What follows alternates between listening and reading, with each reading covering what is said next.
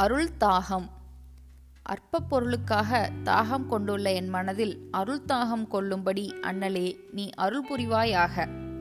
இன்று இருந்து நாளைக்கு அழிந்து போகும் பொருளுக்காக மனிதன் படும் பாடு எவ்வளவு பெரியது? ஊரூராக அலைந்து திரிதல் ஓயாது உழைத்தல் ஆகிய இத்தனை வித இயக்கமும் பொருளல்லா பொருளை நாடி உண்டாகிற தாகத்தாலேயாம். என்றைக்கும் அது அருள் தாகமாக மாறுகிறதோ? அன்றைக்கு புதிய வாழ்வு துவங்குகிறது. தாகம் எல்லாருக்கும் உண்டு. தாகமில்லாது முன்னேற்றமில்லை. பொருள் தாகம் மனிதனை புண்படுத்துகிறது. அருள் தாகம் ஆறுதல் அளிக்கிறது. கவி கர்மமானது கோடி முன்னே செய்தாலும் நின் கருணை பிரவாக அருளை தாகமாய் நாடினரை வாதிக்க வல்லதோ? தாயுமானவர்.